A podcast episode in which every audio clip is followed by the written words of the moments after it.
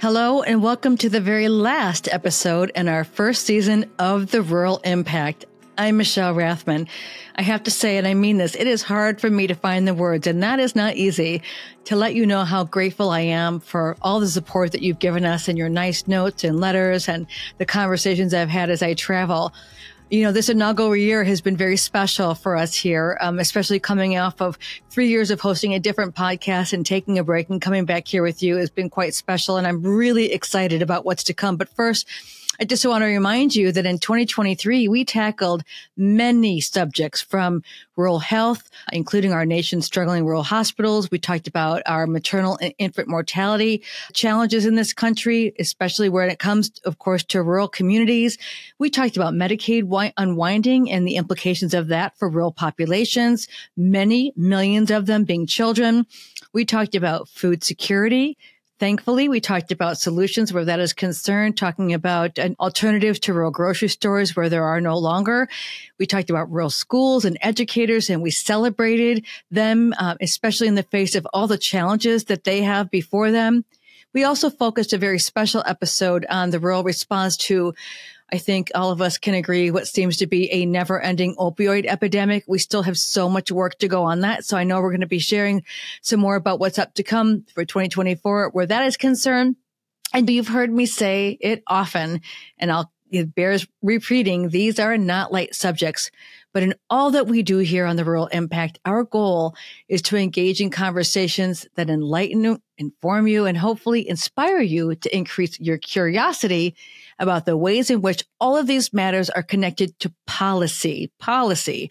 And with that, to those who hold or seek to represent you, us in public office.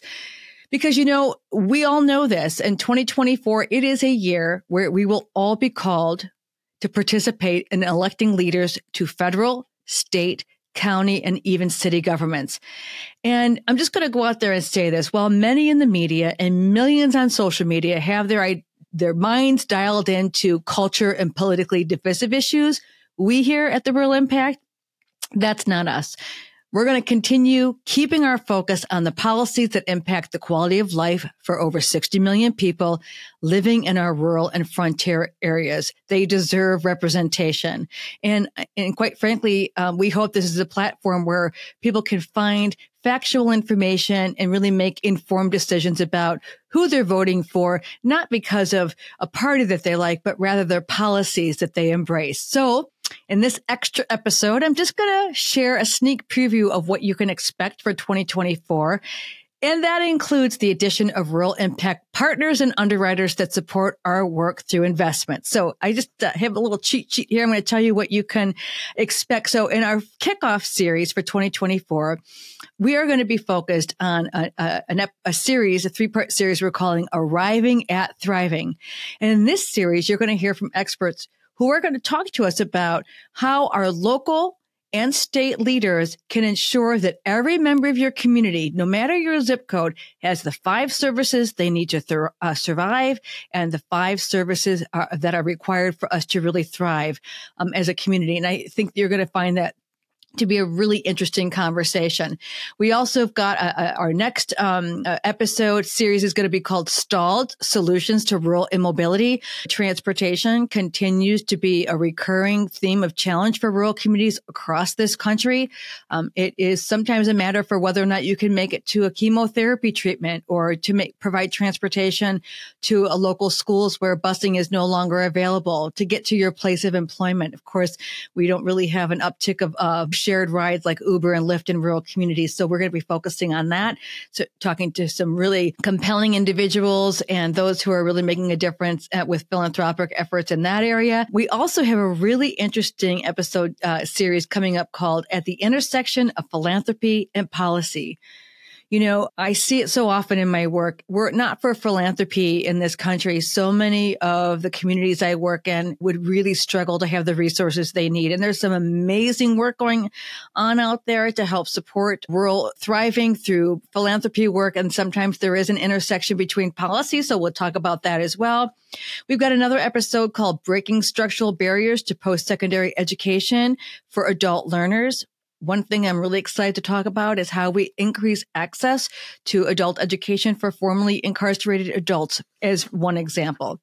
Another series that we're doing is called Coming to Terms with Housing and Homelessness in rural areas. And it's interesting because I did have a conversation not too long ago uh, in a rural community that I was in, and I asked the question, what is the situation with your uh, homelessness uh, population in your community? And depending on who you ask, some people said we don't have an issue and some people said we do have an issue. But I'm here to tell you, in case you didn't know, homelessness and housing insecurity looks very different in rural than it does in urban areas. So we're going to dive into that. We're also going to have a series that's focused on aging in place and addressing America's long-term care dilemma. There is a lot of talk out there about how many rural nursing homes and long-term care centers are closing because they just don't have the funding and there's no pathway for reimbursement. So we're going to talk about that and we're going to talk about potential solutions and the policy solutions that are attached to that. And then, of course, we're going to talk about the impacts of research on work uh, workforce.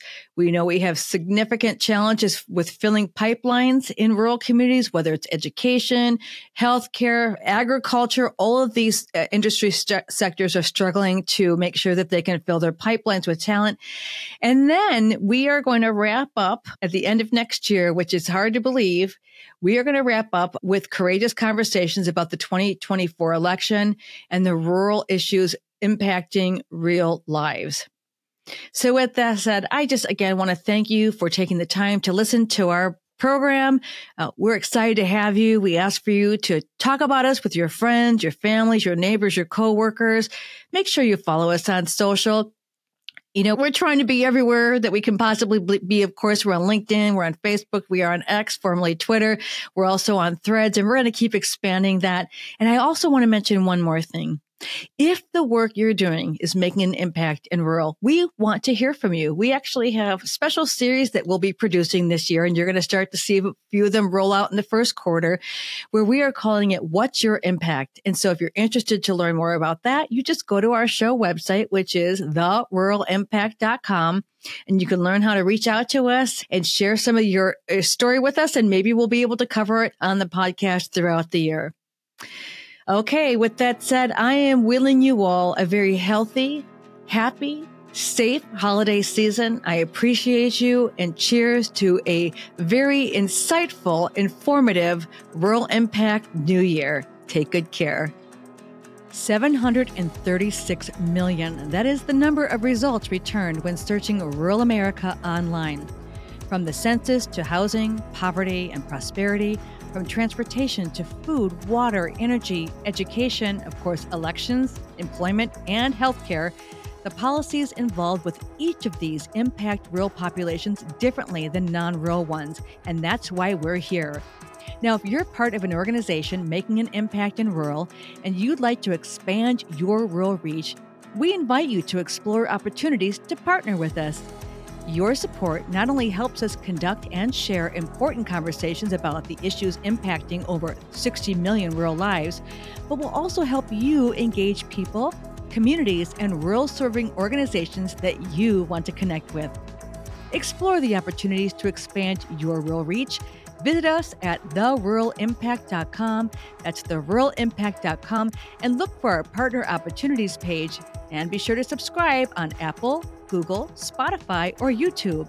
Let's keep it rural and make an impact together.